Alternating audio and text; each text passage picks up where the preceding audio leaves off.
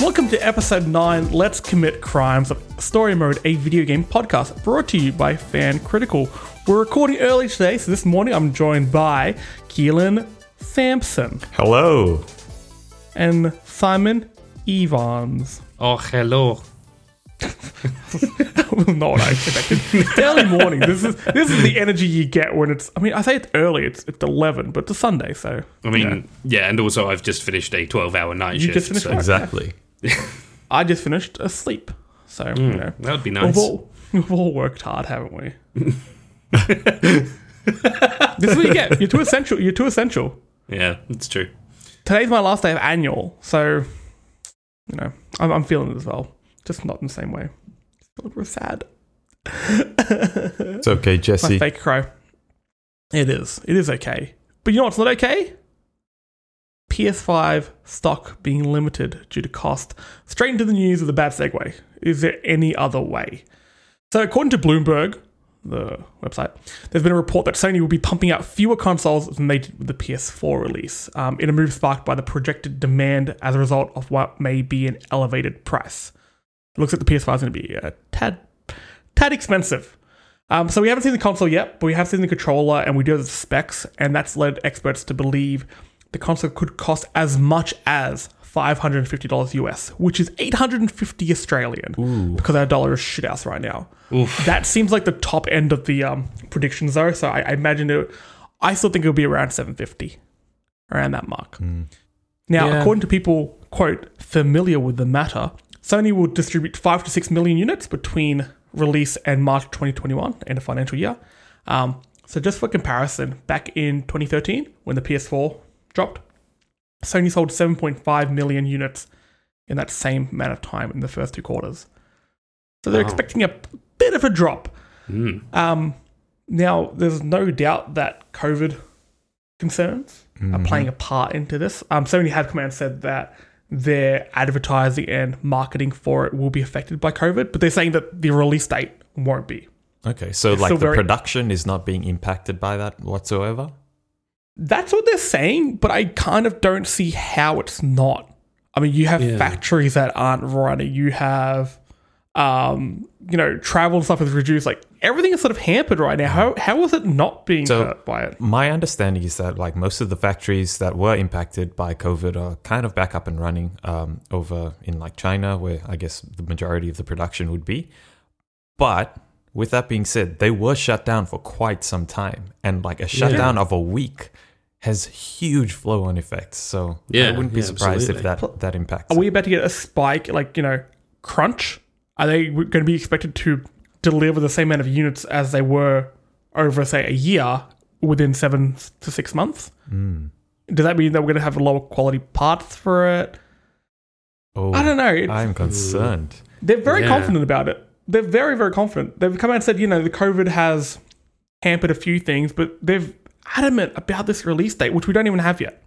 Well, um, I think they have to be adamant about it. They're presenting this brand new product. It's going to be their flagship game console. They have yeah, to come out, you know. But Microsoft is saying quiet about it. Microsoft aren't really saying much about it. But Sony's like, no, no, no. We're releasing on on time. It's fine. It's fine. It's fine. I, I like think Microsoft almost, has said something similar. They just uh, they have more out there. They've Maybe got my the console. They've I just got, don't get that news as much. They've got um, um, the the prototypes and everything up and running. Like it's all it's all real there on that end. Mm. Um, now, this isn't the only Sony Um, hardware news that come out this week. They've patented something. Sony's PlayStation team have patented a uh, hopefully future product. Now, I sent you guys an image of this, and I also put it on our social media of this little, very little, very little creature, little, little friendly buddy. He's a robotic pal that will chill with you and watch T V, watch movies, and watch you play games. The robot is described as a, quote, human-type pet-type robot. Human-type pet. Oh, God. It looks like... Which can audibly react and move. It looks like a, a character out of, like, Adventure Time or something like that. It it's, does, yeah. yeah oh, my God. Really it looks good. like, um... Uh, uh, what's the purple blob chick? Oh, uh, Lumpy Space Princess. Mm-hmm. It looks like her, like, young brother. Yeah. Yeah. yeah. Um, Spot on. It's... Now, I mean, patents That won't obviously be what it looks like, though I kind of hope it does. If it even I kind of hope it now, does. I hope they keep yeah. that. For some clarity of what this is, a quote from directly from the patent itself, it says, "It is expected that the user's affinity with the robot is increased and motivation for playing a game is enhanced by the robot viewing the game play next to the user and being pleased or sad together with the user. Further, regarding not only the game, but also a movie, a television program, or the like, it is expected that the user may enjoy content merely by viewing the content with the robot as compared to the case of viewing it alone." Uh, what the fuck is this thing? This is baffling. I'm imagining it sitting next to me playing Doom and just going, rip and tear, rip and tear, rip and tear. Yeah, but then but then it turns like Furby kind of creepy when the batteries start to run out and it's sat in your bedroom in the corner somewhere in the middle of the night. You just hear it go, rip and tear. Oh, God, no. It's like, oh, fuck. Yes, sir. Like, yeah, would this thing get mad at you? Like doing stuff wrong, like if you're swearing at a game, if you're playing like a kid's game and you start swearing at it, or you're playing a game online, you don't have your mic on because you shouldn't be abusing people online when you play online. That's just a that's a fact. Yeah, yeah. But if your mic's not on, say whatever the fuck you want. I do. The robot's gonna be like, well, dude, chill, calm the fuck down. Okay, guys, look. You know what? We're all like isolating right now. You know, we're having this distinct lack of human contact. Sony is coming up with answers to real problems. They're coming up to answers for questions that were never asked. Yeah, I'm lonely, Jesse. I need friends. Now, the patent also mentions multiple sensors, um, which capture human reaction. Um, a camera, a biological sensor, so it can track you know how much you're sweating and your heart rate and things like that. That's a bit a weird. A motion sensor, ooh, yes. A microphone, and a... event detection unit. So what, if you like host a party or something, does it just wander out and it's like, hello, I am friend. Please be I, gentle. I, I want to know what an event detection yeah, unit is. I'm very curious about that. Foreboding. um, now, the sweat and um, heart rate monitor. See, I find that, that kind of creepy sounding. That is creepy. I, I remember seeing a while ago that there were possible ideas to have that in the controller. Hey, they could still be there. Who knows?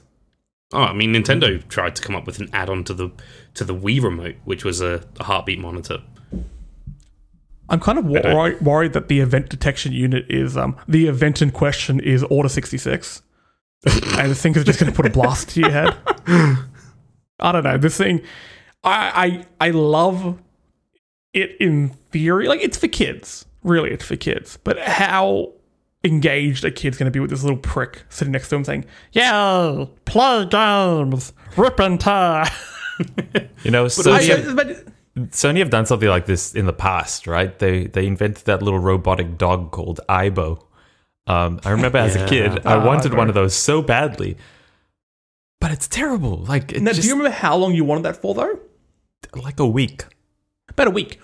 Yeah. And, like, if this thing comes out, I imagine it dro- costing, what, three, four hundred bucks? Yeah, pricey. For a week. Oh, do you guys mm. remember those? Um, there, there was a weird little fad. I think shortly after the Sony robot dog, there was like a, a humanoid one, and it was like Robo Sapien or something. Oh, there was oh. Robo Sapien, and there was also the dinosaur. I missed yeah, there, there was like a few the of those. mid two thousand of robots. Because I think weird. a lot of tech companies are like, "Hey, sci-fi said there'd be robots by now, and we don't really have them." So let's make let's them. just give these shitty fucking remote control dinosaurs and dogs and people and shit and make them look really futuristic. Mm. And man, like, I wanted all of them. Some of them were really so cool. Like, you know, they were very clever. And I'm sure had they come out in today's market, oh, you could probably, you know, connect it to your Raspberry Pi or something and like custom program some cool little modules and stuff and have it say and do some things, which I think would be really cool. But yeah.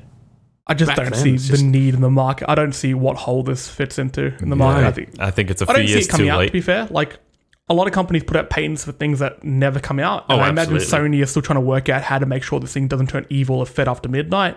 So it may not actually come out. um, yeah, it's it's bizarre. I, I kind of don't think we'll hear about it again. Rest in peace, little little furry baby. Rip in peace. Um... Now, Simon, you have some, some sad news for us, but, you know, uh, some touching kind of... Yeah, it, it's quite, quite a bittersweet story. Um, so, Final Fantasy fourteen, uh, the community um, came together on April eleventh for a memorial service for a player who passed away due to COVID.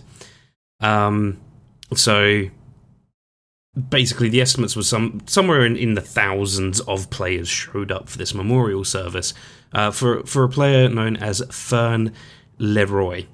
Might be Leroy, I don't know. They've got an apostrophe in there.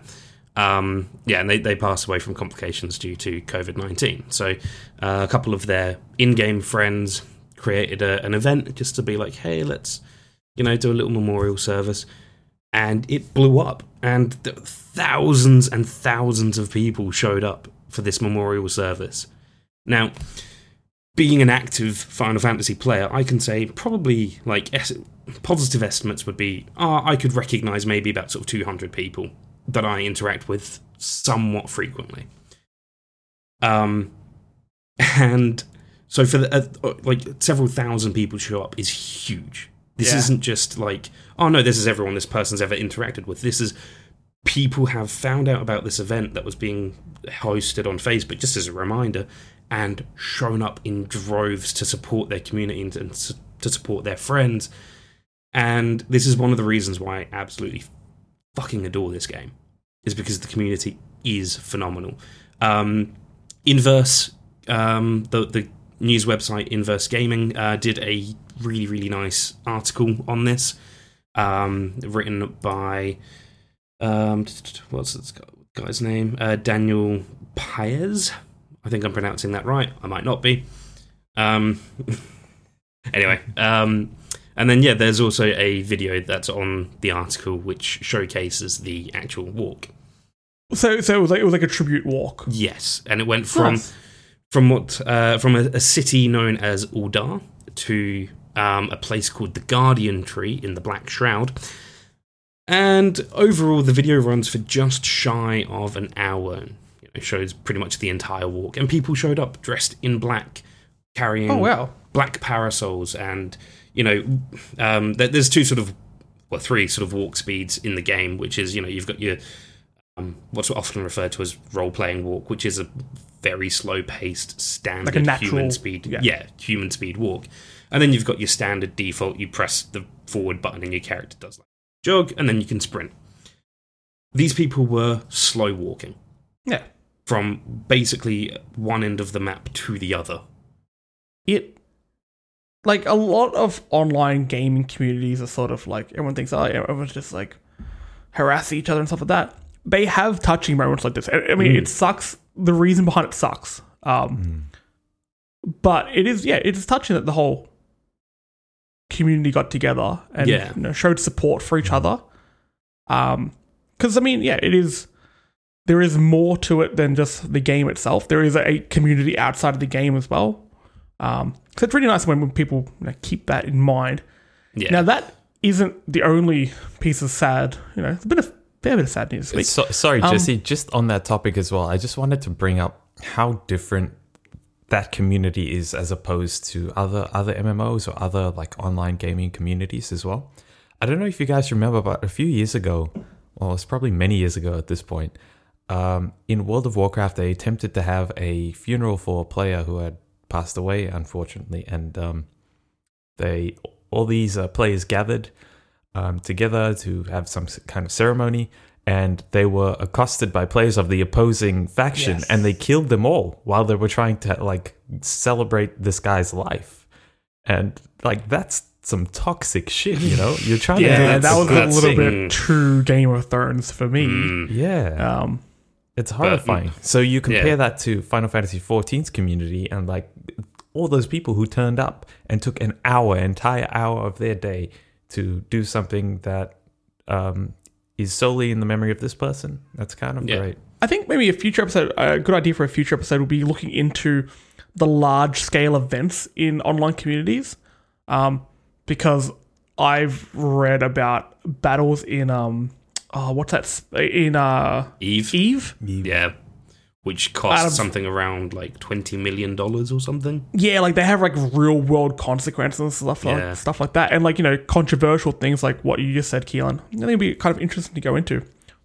But, but Yeah, just just sort of bringing up the community once again is like, look, I, I've been playing Final Fantasy fourteen for several years now, and the community never ever failed to impress me, and you know, just like it, it is little things like this, because you know, thousands of people, maybe one two hundred people knew this person to some actual degree, and then everyone else has shown up to support their friends and their friends' friends, and it's crazy how fucking lovely this is.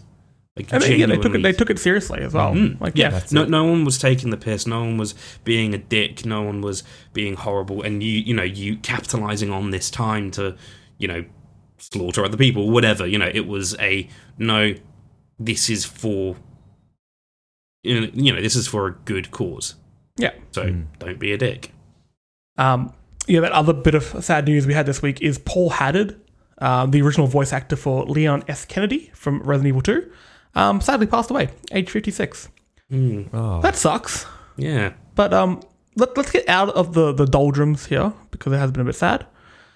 Keelan, the fuck's happening with Cooking Mama? It's fucking crazy. Oh, yeah, Jesse, the Joe you, Exotic of games. You, exactly. You described this as the Tiger Tiger King of games before. Uh, absolutely accurate. This is some weird shit. So what has happened with Cooking Mama? There's lots of drama. There's lots of rumor. Basically, Cooking Mama came out in late March. Uh, on Switch, so that was both at retail stores and on the e-store as well, but it was pulled shortly afterwards, and that got people like talking and thinking like, what the hell is going on? What's why has this happened? What's what's the problem with the game? Um, and one of the theories that came out of it, um, the major theories that gained a lot of traction, is that the developers of Cooking Mama Cookstar were using the game Um, to mine cryptocurrency on players' consoles. That is fucking, so fucking nuts. Wild when I saw this on Twitter, because like of the three of us, I'm on the I'm on Twitter the most, so that's where I get a lot of my um, updates from. And yeah, like w- day one, oh hey everyone, play Cooking Mama. This is a great game. It's a fun game. Da-da-da. Next day, oh no, it's gone. The day after, whoa, oh shit's man. Mining cryptos. Now, did it? I don't know much about the blockchain and cryptos, and I don't really want to, despite people forcing that on me sometimes in conversation. um, the game had some sort of blockchain element to it for updates. That's what I read somewhere. I didn't quite get it. Potentially. I'm not too certain about my, that myself, but I know for a fact that the uh, people who made the game, Planet Entertainment, have categorically denied that there's any sort of cryptocurrency mining built w- into the game they whatsoever. Would. They would. Could you imagine, though, like, if there was? I mean, God, do you remember when, like, graphics cards were doubling in price because people were using them for crypto farms? Oh, Christ. Yeah. Yeah, like, they that was a, a thing. So, ha- let's be honest here, how how is the Switch even remotely powerful enough to be, you know, mining for cryptocurrency su- whilst also playing fucking Cooking Mama? I suspect it's more about numbers rather than just straight out power. But yeah, in I any think case, when you, when you get millions of these yeah, switches going, you they, could. They thought they were slick, but they weren't. We caught you guys. We caught Are you. Are you telling me that people making Cooking Mama aren't fucking slick, goddamn heisters? This is some cool shit. You know, you this know is like are. Swordfish. But it gets this worse. It gets worse. It just builds. It keeps going. The story just keeps giving. It's crazy. So the company that owns the intellectual property rights for Cooking Mama is called Office Create. And they published a statement afterwards saying that they had rejected Planet Entertainment's build of the game due to, and I quote, deficiencies, um, affecting the overall feel, quality, and content of the game. That's that's everything. that's that's literally everything. That's Wait, all the game is. Sorry, what was the quote? Deficiencies affecting the overall feel, quality, and content of the game. Could you imagine going on a date and being told that, and that there wouldn't be a second date? Like, imagine the rejection of that. That is the the roughest shit I've ever seen in a corporate statement. That's, that's so harsh. That hurt so my unsubtle. feelings. Subtle. I love it. That hurt my like, feelings. I got nothing to do with this game. It's um, the equivalent of going, no, we re- we actually rejected this because it was a piece of shit. She just wants yeah. to cook. Let her cook. Um, and they went on to label the release as unauthorized. Oof. Oof. Yikes. Oof. That's rough. Okay, fair enough. They're the intellectual property holders. Cool. Planet Entertainment then responded. They fired back. And their response was that um, there were, to quote them, creative differences that arose n- when the game was near completion. And they creative insisted that they were within their rights to release the game on those platforms. What the God hell? God damn. It, what the it hell? It is so bizarre. And I think it's because it's a relatively small release game, Cooking Mama. Like, people mm-hmm. aren't lining up for it. It's a good, it's a fine game. People aren't lining up for it, which has meant that this news is sort of stripped to the side a little bit. But this is one of the strangest things I've heard in games for a while. I, I you just don't see this happening. And then, yeah, so it was... It's back on Nintendo Store, right? Like, it's back for sale? I have no idea, actually. And I think that there was going to be a P S four port, but one one party said that there would be, the other party said that there won't be. Mm-hmm. It's it's a mess, and it's it's kind of weird. So the whole crypto part of it was like, surely that's bullshit. But the more and more I hear about this game, and the weird infighting, and the it being pulled from the store, then it's back up, and there's all these like um, statements that kind of counter each other. I reckon it was legit.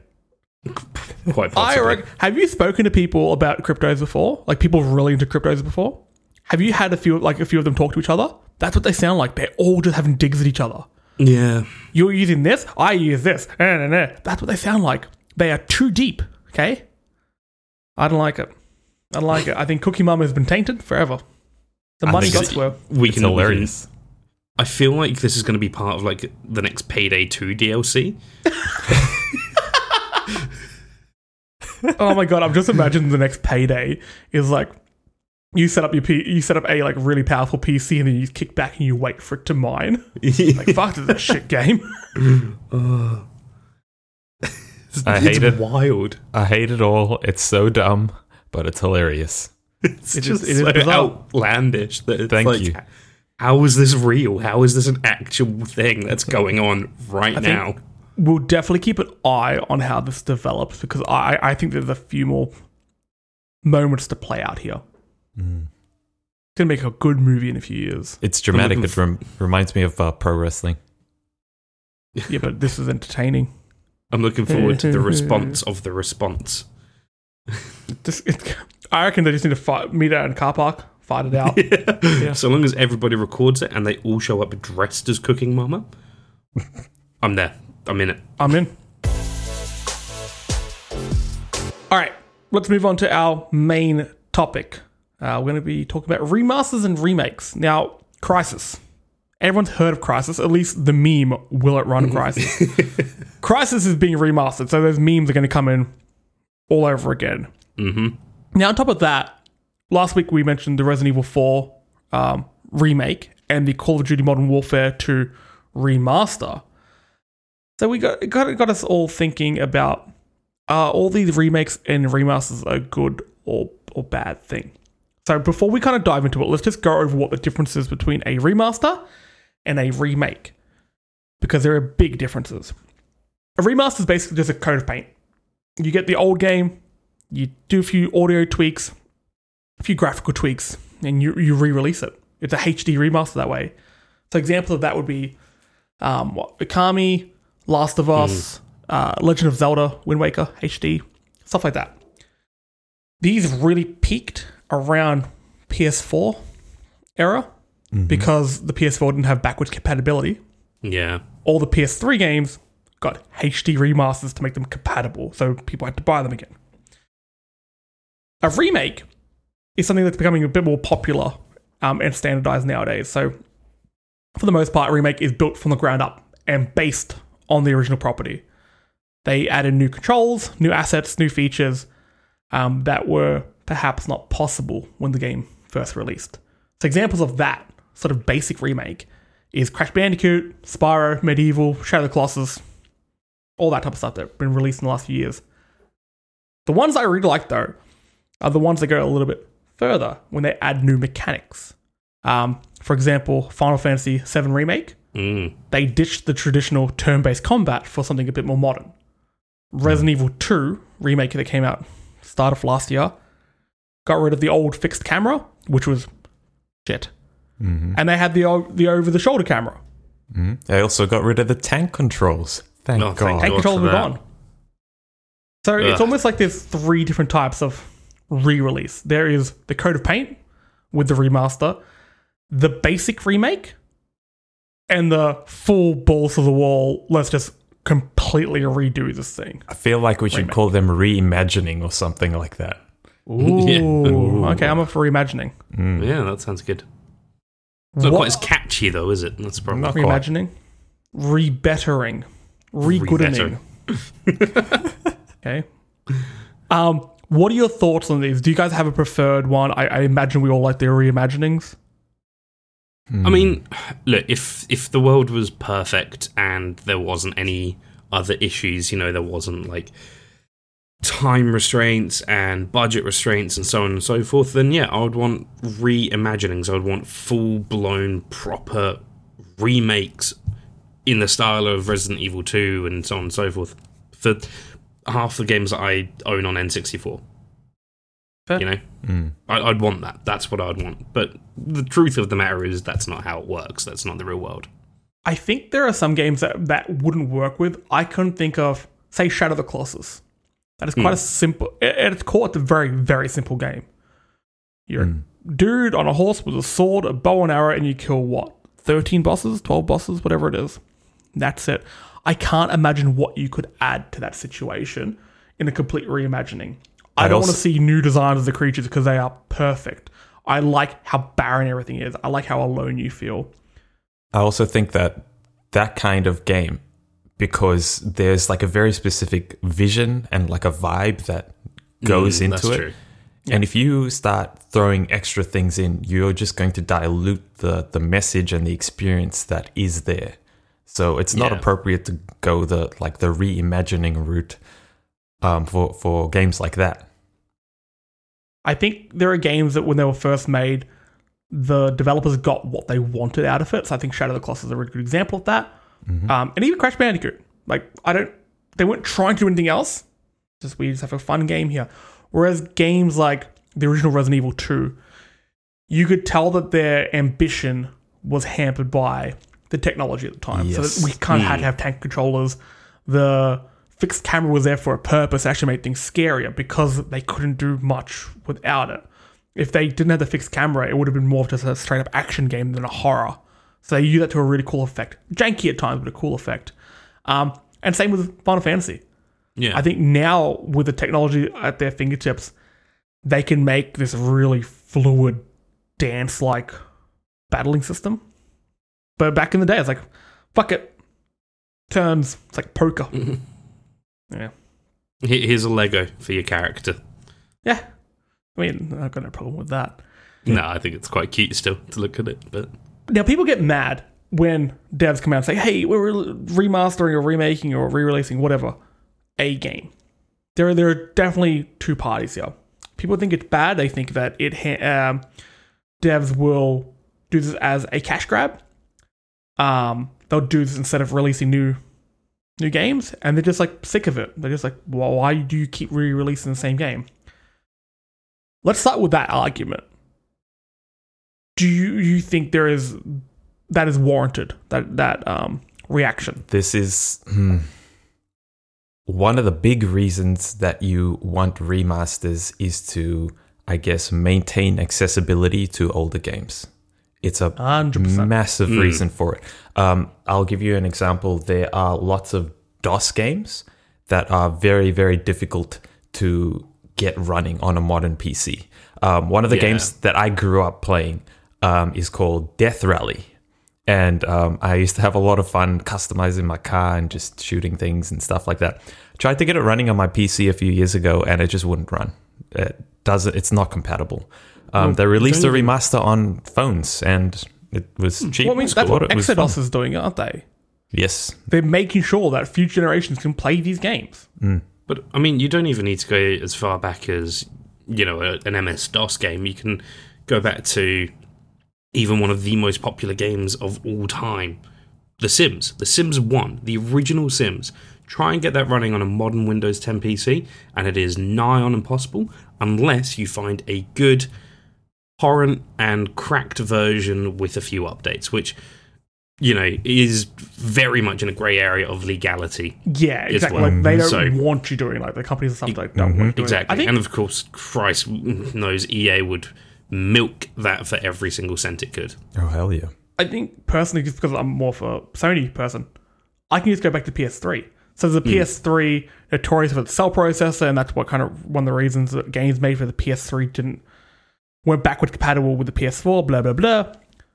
If you didn't have a P S three and you wanted to play games like The Last of Us, which did get a remaster, and you had a P S four, you couldn't. And it's like, one of the biggest games ever made came out four to five months before the P S four. That was the only way you could play it if you had a P S four. You had to wait yeah. for a remaster. Mm-hmm. Um, Simon, you've been mentioning in the last few episodes a lot about how Nintendo have all their old library yeah. available to people. And I said, I never got a chance to play them. I never had those consoles. Mm, and now I do. I, look, the, the more cynical side of me is like, well, yeah, but also Nintendo know that these things print money, both from a nostalgia point of view and also from an accessibility point of view. You know, like, how many that- people, fans will buy the same version of Ocarina of Time a million times over. I'm one yeah. of those fools. I will do that. Mm-hmm. I don't care. I love that game. You have done that. I have done that. But Ocarina of Time three D on the three D S is a beautiful remake. And I think it's the pinnacle, like the absolute peak version of the game. The way to play it. I mean, absolutely. Yeah, these remasters and remakes are always going to be, I mean, for the most part, I'm not going to say always, the better version of the game. Because what's wrong with a bit of polish on the game? Making it look a little bit better. There's yeah. nothing wrong with that. I think that's um, the goal. And especially when you're talking about games from like the P S three era, Jesse, when you take a game from that era and you put it on like a modern like four K T V, it looks like garbage. It's horrible. Um, it's an unpleasant visual experience for you as a player. So if you can then see it in rendered in four K, looking real nice and pretty, sharp lines, Um, the way that it was meant to be seen, the way that it would have been seen perhaps, you know, maybe ten years, fifteen years prior, that's better. I think that's a good thing. Yeah. Yeah, I, yeah, I can agree with that. I, I definitely also get the the, um, the the cynical view of like, it just said to print money, but... And the company, I mean, companies release games to make money. I mean, that's, mm, of that's course. their goal. So, of yeah. course, they're going to do stuff to, to uh, make money, but if it gives players who never had a chance to play some of the old games that are just classics, and like, if you know you're really into games, there are some games that you almost, I don't want to say need to play, but you know, you really want to play. Without re-releases, I wouldn't really get a chance to. You can't go down to E B Games like, hey, can I buy a GameCube? Doesn't really happen.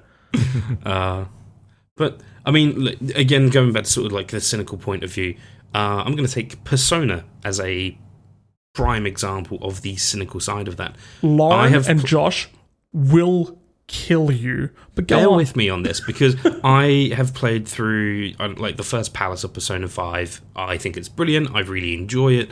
Um, I can see, obviously, it's a little bit grindy. There's a few quality of life changes and stuff that I would like to have. Um, Persona five Royal came out not too long ago, and mm. the reviews for it are mostly pretty good. Oh yeah, it adds in, you know, some really nice quality of life changes. However, it tampers with the story.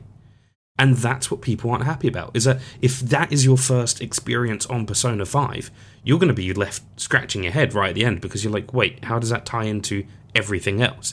Whereas if you've played the original, you know where where the line was drawn, and you go, cool, that's the end of that segment, and this is an additional segment. But the line's been blurred because they've tampered with it. And so, yes, they've re-released it to, you know, promote quality of life changes and, you know, give it a nice extra bit of polish. but they've also messed with the vision. And they've gone, uh, but also we can... Have they messed with it, or is this what they wanted to do at the start? From the from the, the reviews that I've seen, having not played Royal myself, um, it's one of those things that it... You don't it quite could know have been to them? executed. Yeah, like it yeah. could have been executed a lot better than it was. If it was meant to be just additional content, cool. It needed much clearer definition between and, the ending and the extra, and and yeah. the extra, yeah. Mm. Whereas here, like I said, it blurs the line and just goes, oh, but also this is happening, and is it happening at this point or at this point in the story? You don't know because you haven't played the original, and you don't know where this sl- like slots in. Plus, if it's just Im- quality of life, sorry, if it's just quality of life improvements, couldn't it have just been a big update? Yeah, well, exactly. But also, I mean, Persona as a franchise is known for doing this. Like, oh, the yes. best version of Persona four is Persona four Golden on Golden. the P S P, I think it is, or the P S Vita. Vita. I actually don't know. It's yeah. always obscure platforms as well with Persona. Whoa, holy shit. Is, P S Vita was fucking fantastic. Oh, I think you're one of like eight people that actually yeah. owned one. Fun, fun story. I bought the, the P S Vita when I was in America. Um, I was there oh, on a holiday. I bought it in the States, and it came out in the States like a month before it came out in Australia. So I bought it at um, GameStop over there. Came back with it, and was like, "Whoa, this thing is crazy!" I'm like, "Yeah, man." I was playing like Uncharted, Golden Abyss on it, and stuff like that, and then I stopped playing it. Yeah, but it was yeah. cool I mean, while it lasted.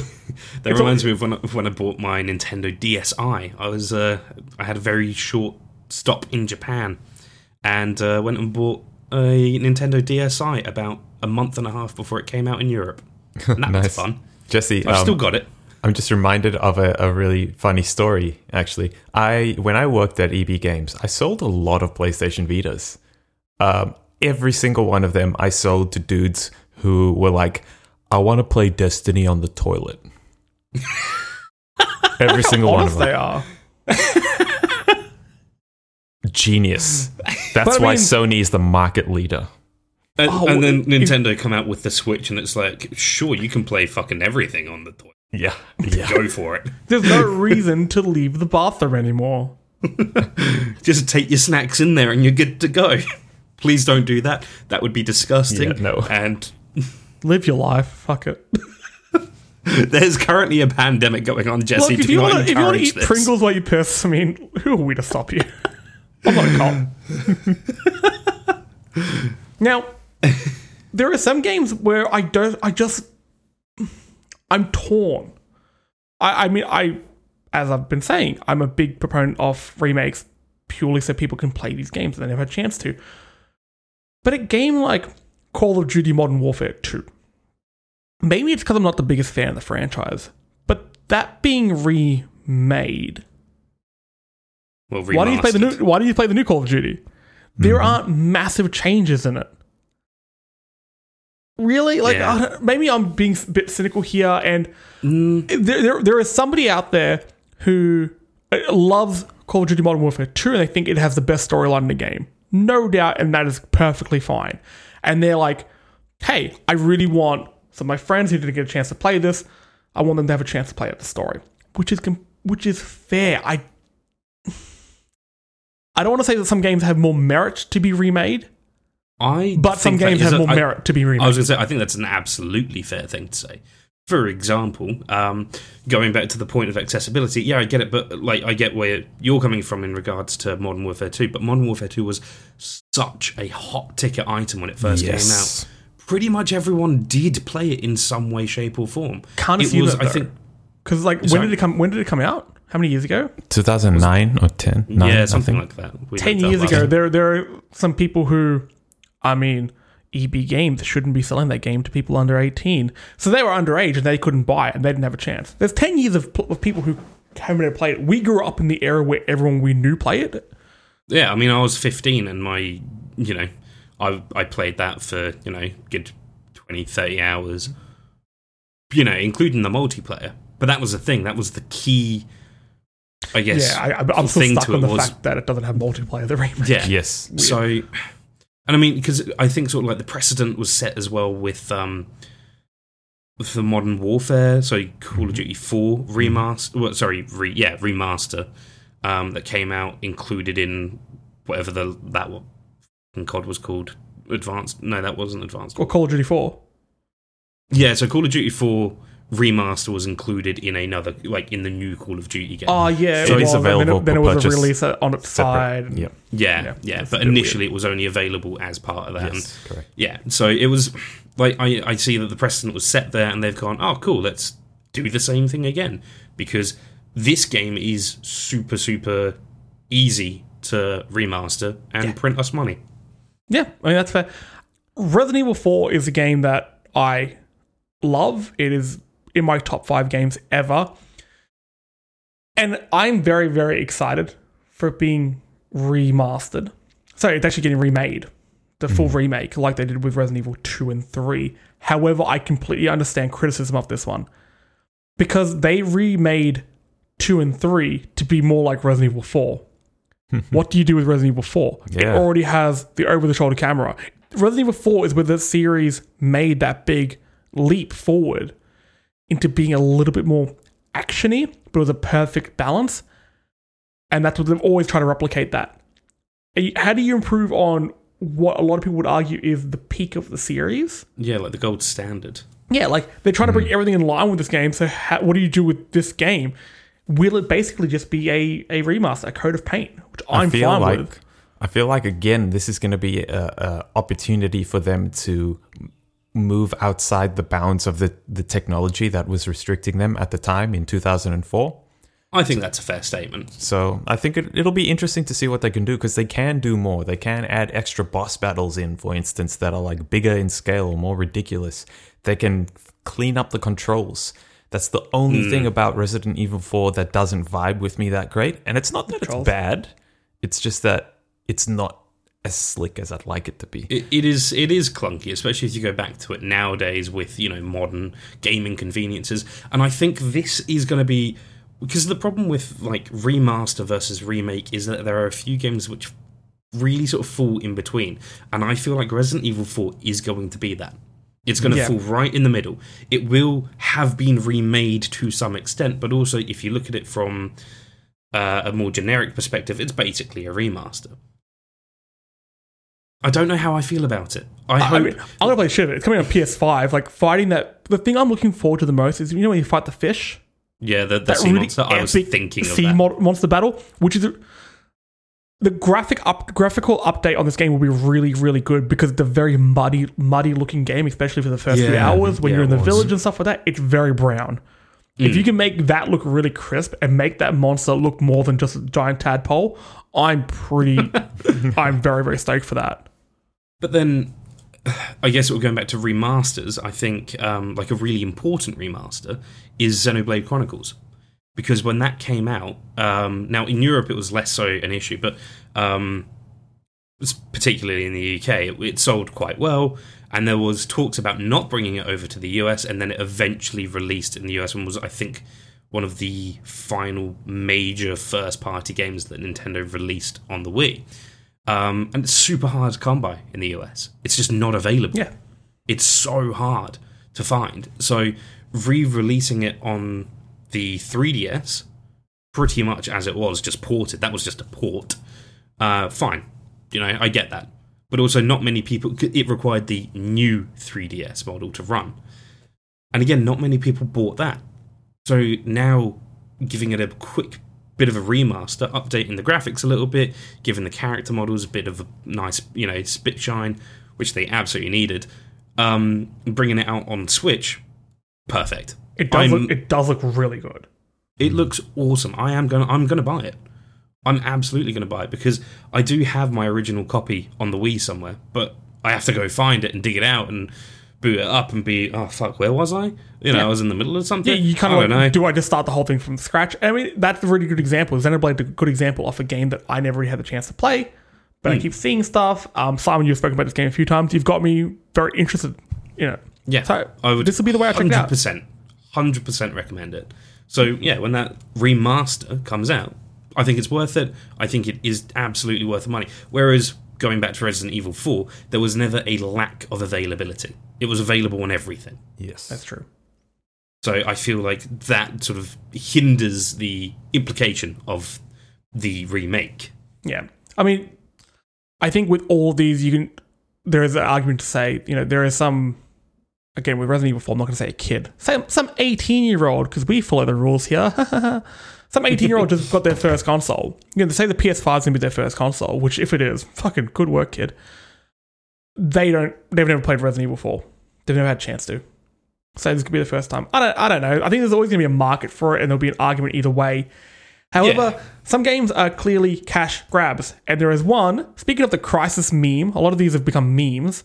Um, also, is everyone really um, blown away that Crysis, the game that used to push P Cs to fucking blowing up, is going to be running on a fucking Nintendo Switch? Y- here's the thing. What, that I'm, what the fuck, man? I'm really Ow. confused about. Y- You can put Crysis on a P C now and turn it on to max settings and run it at fourteen forty p. And if your computer is not powerful enough, it is going to chug. It's going to struggle. That's a game yeah. from two thousand seven. What is the remaster going to look I'm like? I'm going to buy Crysis today. What, what am I going to need to run it on an, on a P C uh, with that Look, remaster? Well, it, run, it runs on the blockchain, you see. Mm. And yeah, there is a game, and then that Cooking Mama just appears on screen. Notorious for being a cash grab. It is The Elder Scrolls five Skyrim. This has been re-fucking-released so many times mm. to the point where they, where Bethesda themselves took the piss at E three a few years ago, saying that it was going to come out on Alexa, and it was actually a really funny skit. But it was great. For some context here, Elder Scrolls five Skyrim, released in twenty eleven. Skyrim Legendary Edition was released in twenty thirteen. The Elder Scrolls Anthology was released in twenty thirteen. The Elder Scrolls five Skyrim Special Edition Remaster was twenty sixteen. The Switch version was twenty seventeen. The V R version for P S V R twenty seventeen. And V R for everything else was twenty eighteen. And fun fact, the Skyrim Pinball adaptation was part of the Bethesda Pinball Collection released in late twenty sixteen. Now, no doubt I have missed a few there, because I think there are about eight re-releases of this fucking game. Yeah. Why? Let me tell you, Jesse. I'll tell you. In twenty eleven, I bought Skyrim on Xbox three sixty. I played the shit out of that game, and I loved every second of it. And then in twenty twelve, I bought it on P C. And there, again, I played the shit out of that game, and I loved it, and I modded the crap out of it. In twenty sixteen, I bought Skyrim Special Edition for Xbox One. Played the shit out of that game, and I loved it. And then in twenty eighteen... No, twenty nineteen, I bought Skyrim on Switch as well. I've purchased that game four times. That's why they release it, because people like me are suckers and they pay. You are a sucker, because unpopular opinion, I think the game's only okay. That's because you never spent Ooh. enough time with it, Jesse. Because you played it on P S three. I spent That's, over one hundred twenty mm. hours in, in it. What the fuck? Yep. Didn't your game die? Yeah, yeah at that you... point, because that's when I started oh. to, to actually do the storyline. Um, I got halfway through the main story and just oh. a quest broke, and I couldn't close. It, it wouldn't trigger the next mission, so I'm just like, whatever. So right. I, I've done all the side missions and stuff like that, and there's right. some of the side missions are way more interesting than the main story. I didn't give a oh, shit about this one hundred percent fucking dragon in your throat of the world. Yeah. Fuck off with that. No, give me the, the, that's the, the Assassin's Guild. Exactly, it's true. The Assassin's Guild stuff yes. is really cool. However, the game becomes very monotonous in its side quest. You know what's coming next. The combat isn't great. I think the game would have done a lot better if it was a little bit smaller and more detailed. I just found there was the same things getting repeated over and over again. I like the sense of freedom it gives you. I think that's what mm. a lot of people click with. However, it's freedom at the cost of a coherent... um, Cohesive. Co- yeah, sort of cohesive vision. Very unpopular opinion, I know. I don't think it's as unpopular as you mm. might You're think right, it I is. am right. I, yeah, no, I honestly, I think that the majority of people would be in agreement with you. Had you said that, obviously, when Skyrim came out, people would be, you know, oh. torching your house down. Oh, but they did. They were mad. But now with, you know, retrospect and hindsight and, you know, again, the... the Skyrim came out, and at that point it was unchallenged in the Western R P G market. Completely unchallenged. There was nothing like yeah. it. And then yep. The Witcher three came out and blew Skyrim out of the water. The fact and that people Bethesda- were like, how, how is that yeah. the same as... What the fuck? For Bethesda to see Witcher three and, and think, hey, let's just re-release Skyrim again in a world with The Witcher three... I found really baffling, because I think that was around the time where public opinion started to sway a little bit the other way with Skyrim, and they thought, mm. hey, no, we've seen what can be done here. Are you going to fix the engine on this? Are you going to up the graphics?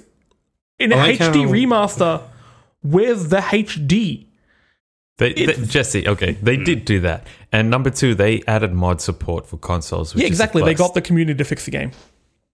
Yeah. Um, look, that's always been a bit of a thing. The look on Keelan's face is like... I kind of agree, to be honest. Like, I know it's it, it's a running gag, and it is sometimes fun to shit all over Bethesda, because nowadays they're just completely...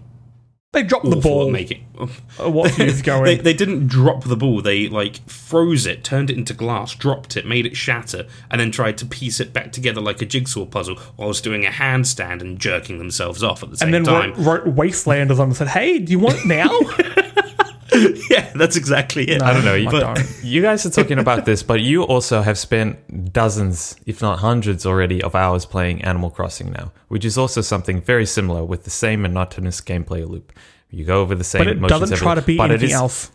Uh, neither is Skyrim. It's mm. it's it is it's monotonous. It's boring. Um, if you look at it from a twenty twenty perspective, um, when you look at it from a twenty eleven perspective, it wasn't. Even up until twenty fifteen, okay. around then. Um, but that's not the point that I'm getting at. It's like comfort food. It's like just getting into an old pair of socks. It's just it comfortable is, yeah, and it's yeah. nice to visit that world and to just do whatever the fuck it is that you're going to do, whether that's picking up freaking nern roots or um, killing the king of Skyrim. The screaming weed. Yeah. Um, well, I think I think but, the, the old socks comparison is good, because at this point they've worn some holes into it. I, yeah, I think I'd this, agree. this is a cash grab, yeah, and they yeah, need to stop. That's, that's and fair. I think they will stop with it, because they know... that it's become a joke, and it's actually something to piss people off. It's just like, guys, you've you are they they are a good studio. They have some great ideas and great people working for them. However, just the last few releases haven't been great. They haven't gone to plan. Mm. Stop releasing Skyrim, which I believe they have, and just focus on finally the the next Elder Scrolls game, which is fucking five years away. And uh, what's the space one? Starfield? Starfield, I think. Star- Starfield, whatever that's going to be. Yeah, and yeah. for the love of fuck, use a new engine, please. Please. Oh, good God, yeah. Todd I wouldn't, Howard, I if you listen, friend of the show, please. Do um, not get your hopes up. Okay, we're going to wrap it up in a moment. I just want to kind of go around the room, and what is the game that you want to see remastered or remade? And why? What would you add to it? Keelan, you want to start us off? Oh, yeah, sure. Now, um, there have been a few attempts at remastering J R P Gs um, for various consoles. Chrono Trigger was one of them, and they kind of redid the graphics entirely. It was all smooth. They got rid of all the, the sprites, the pixel art sprites. For some reason, it's terrible. It's absolute garbage.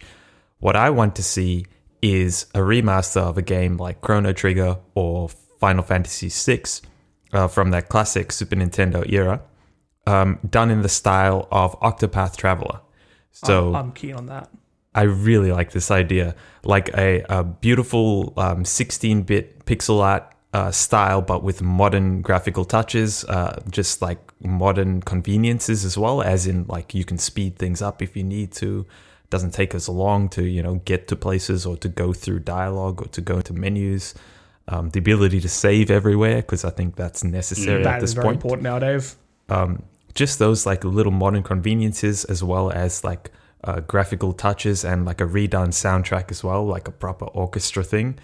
Man, oh, that would yeah, be... The, can we, mm. the audio redone, that would be beautiful. I think, I mean, Octopath is such a beautiful love letter to older games. So it meeting is, halfway it all of it. with Octopath yes. and Final Fantasy six would I mean, be really yeah, cool. I, I just, I just do want to take a second and just go, fuck me, Octopath Traveler looks incredible. And the soundtrack...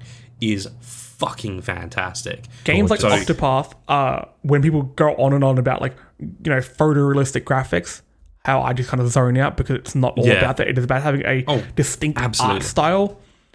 Um, that's and why I think games pop. like Octopath, uh, they're they're beautiful games. They're really mm. nice. Mm. I'd really like to see that style. People run with that. I think that's a great. Well, yeah, that'd be amazing. To that'd go so good. To the other end of the spectrum.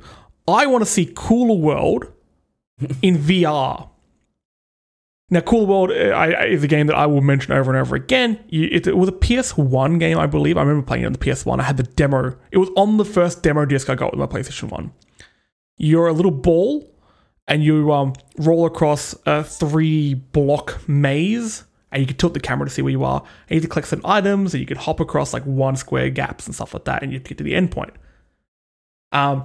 Had a really cool visual style, like the background would always change and sort of warp, and it had a cool soundtrack.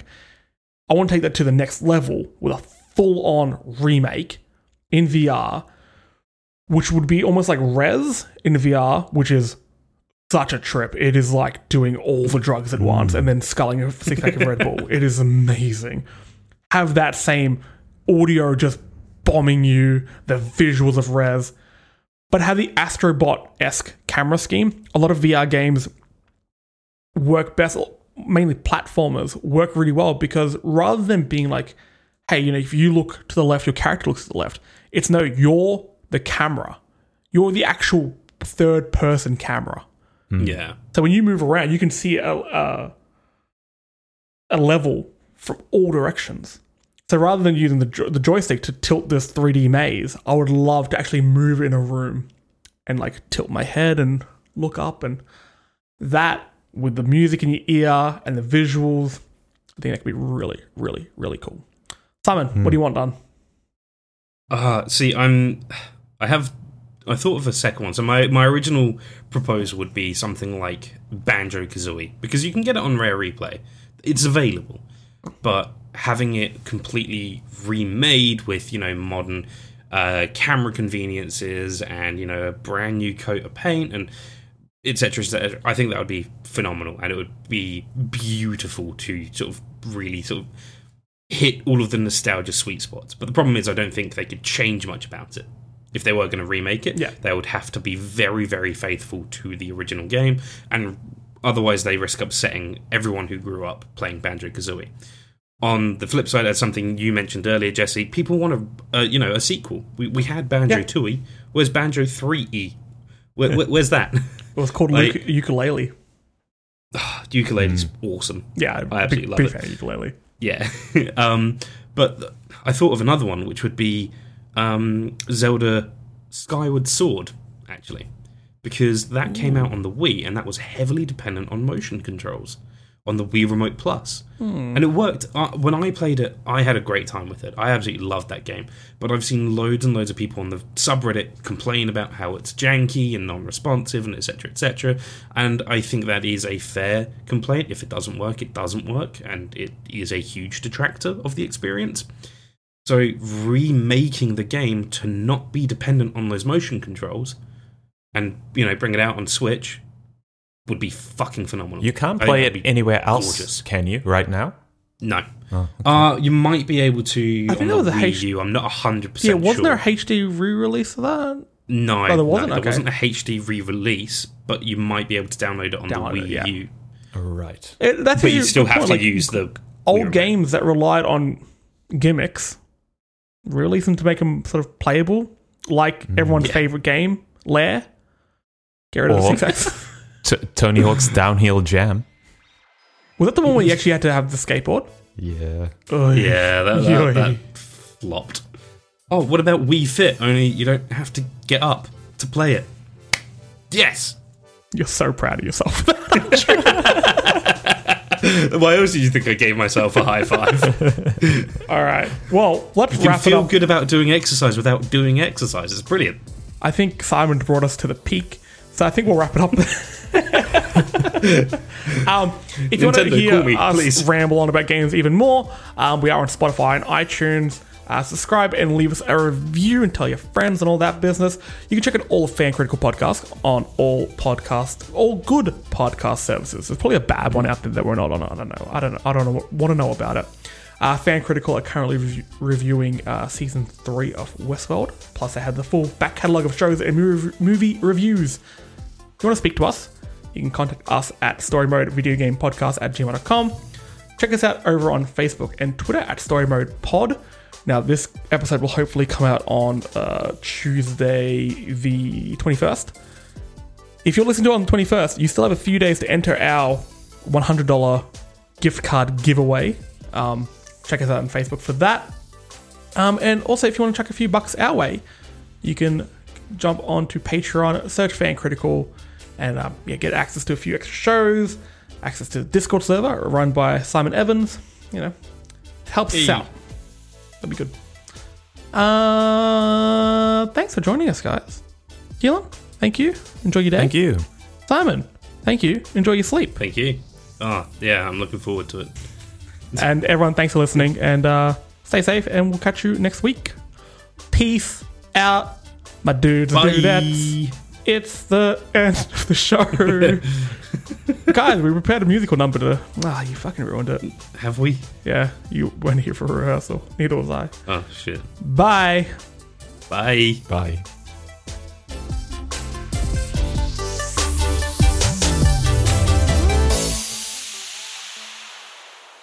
Repente, repente.